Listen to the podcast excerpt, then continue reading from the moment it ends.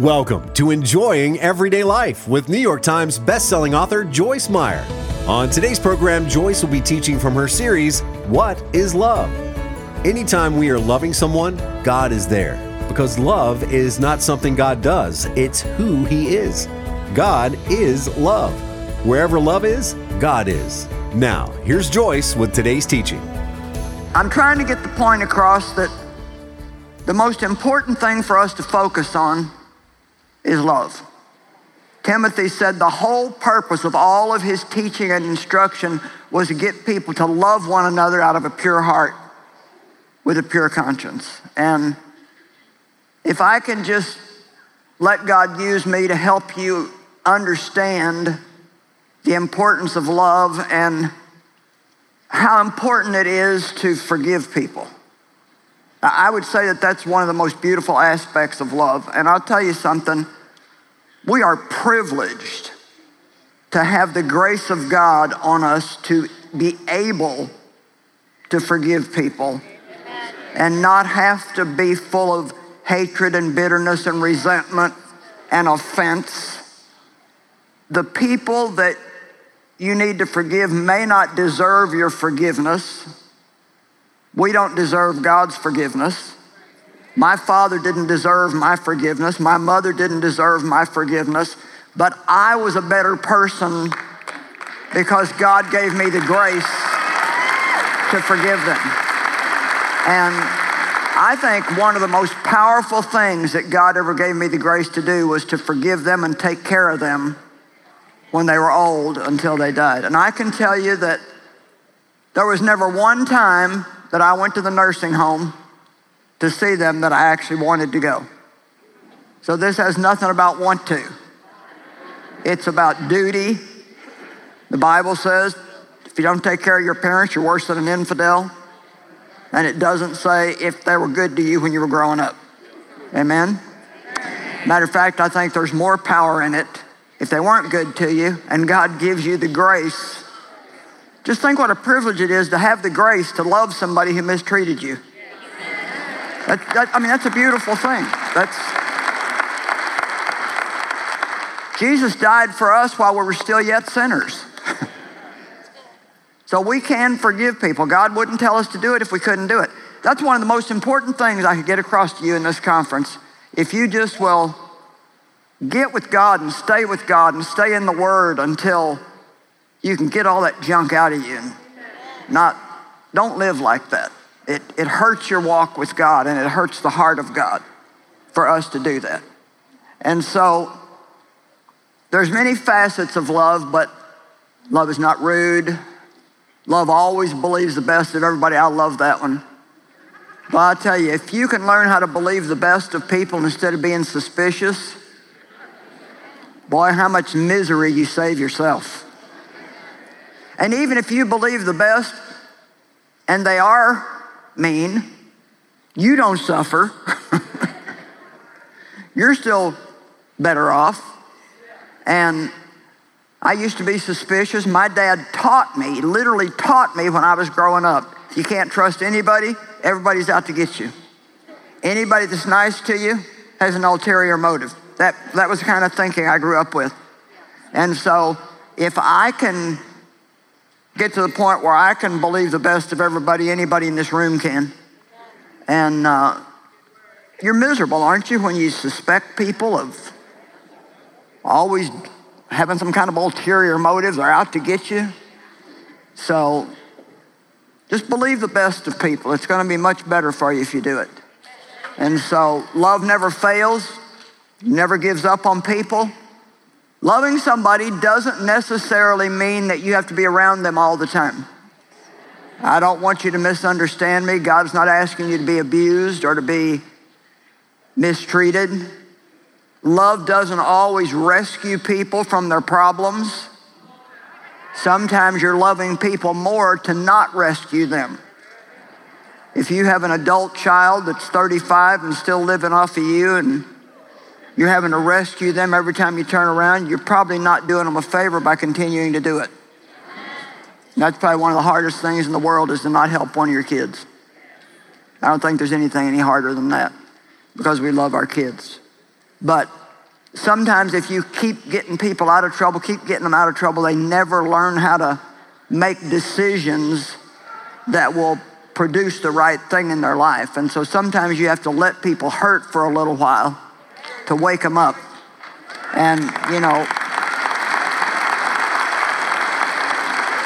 so I don't want to confuse you about what love is. Love doesn't mean letting people abuse you.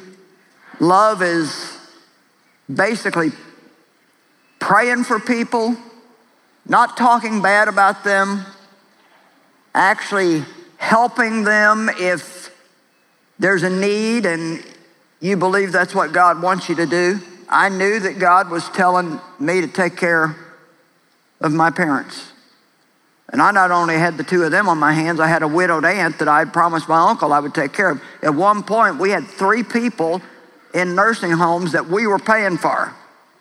And I can tell you that wasn't cheap. I think it increased the anointing on my life. I think our ministry grew. See, when you love people, wonderful things are going to happen in your life. And you don't, like I said, remember, I never wanted to go. I went because I knew it was the right thing to do. We need to do what's right because it's right. Let me say it again. You need to do what's right because it's right and because you love God, not because you feel like it. Amen.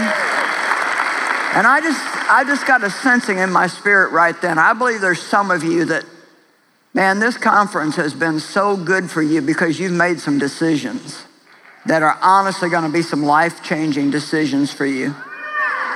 You, you've been suffering and you've been hurting and you've been having the same problems over and over and over. And you even told God, I got to get some answers this weekend. And I think God has shown you what the problem's been and what you need to do. And I don't want you to lose sight of it. Now, love is not proud, it's not haughty, it's not puffed up, it's not high minded. Love never thinks it's better than anybody else, doesn't look down on other people.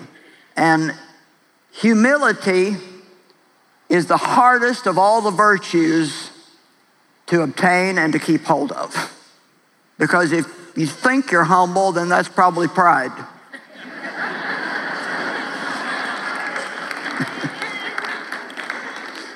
You cannot sell a book on pride.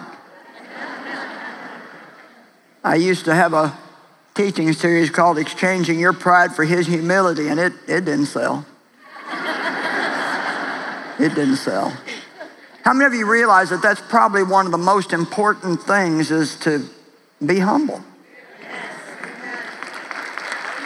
Jesus said, Come unto me, all you that labor and are heavy laden, and I will give you rest. I will ease, relieve, and refresh your souls. Take my yoke upon you and learn of me. For I am humble, gentle, meek, and lowly. You know what a meek person is? A meek person, meekness is a close relative of humility, but a meek person, people think that means that you're weak and you let people walk all over you. But a meekness doesn't mean weakness, it means strength under control. That means that you have the power to do something about it, but you don't believe God wants you to, so you can wait on Him. Jesus showed meekness in the Garden of Gethsemane when the soldiers and Judas came to take him, and Peter, old active big mouth Peter, he drew his sword and caught off one of the high servant's ears I guess Jesus had to slap it back on. And Jesus told him, He said, Don't you know that if I wanted to, I could call 12 legions of angels and my Father would send them and deliver me from this? But if I did that, how would the scripture be fulfilled? So, 72,000 angels, that's what 12 legions are. so, Jesus didn't have to go to the cross. Right up to the very last minute, he had a choice. and he chose meekness, strength under control. I have a message that I'm going to be preaching coming up soon called The Power of Restraint. I've been thinking about Jesus was the Son of Man and the Son of God, but He's a high priest who understands us because he was tempted in all points like we are, yet he never sinned. So he knows how you feel. Every time I went to that nursing home, Jesus knew how I felt. And if you want to know the truth, and I don't mean it in a wrong way, I think he appreciated the fact that I did what he told me to do, not what I felt like doing. And God appreciates it when you do the right thing instead of what you feel like doing. And you may not get a reward from people, but boy, honey, let me tell you, you will get a reward from God.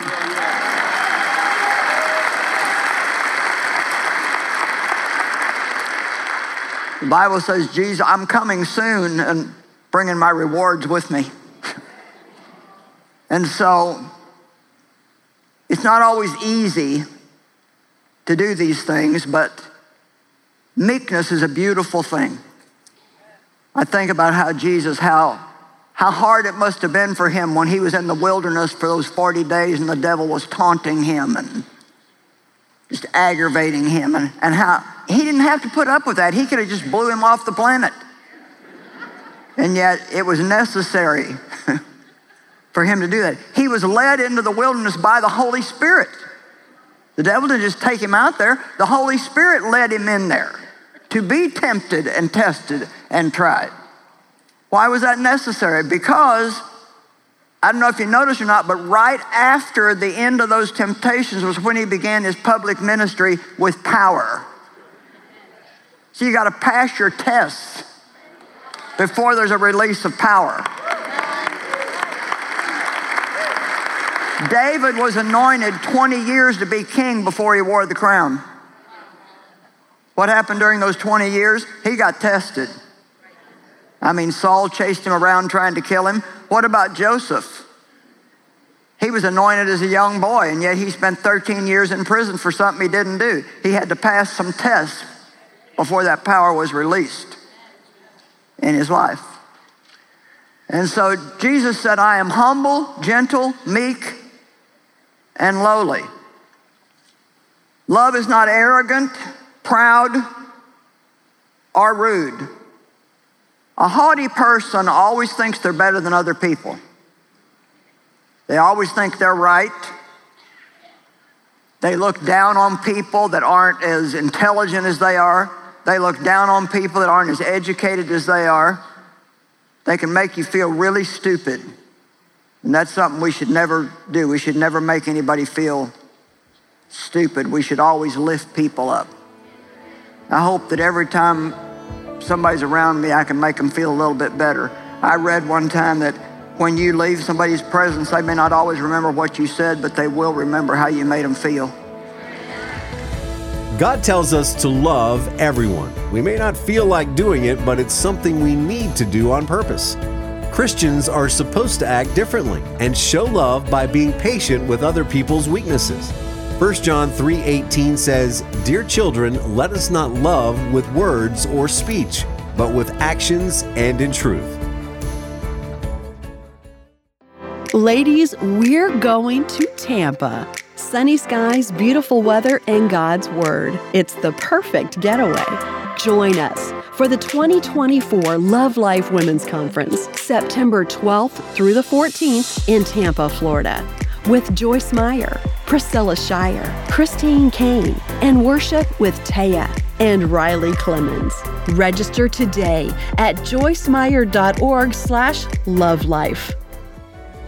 Thanks for listening to Enjoying Everyday Life and supporting Joyce Meyer Ministries. Together with our family of partners, we're sharing the gospel and shining the tangible love of Christ through outreaches around the world.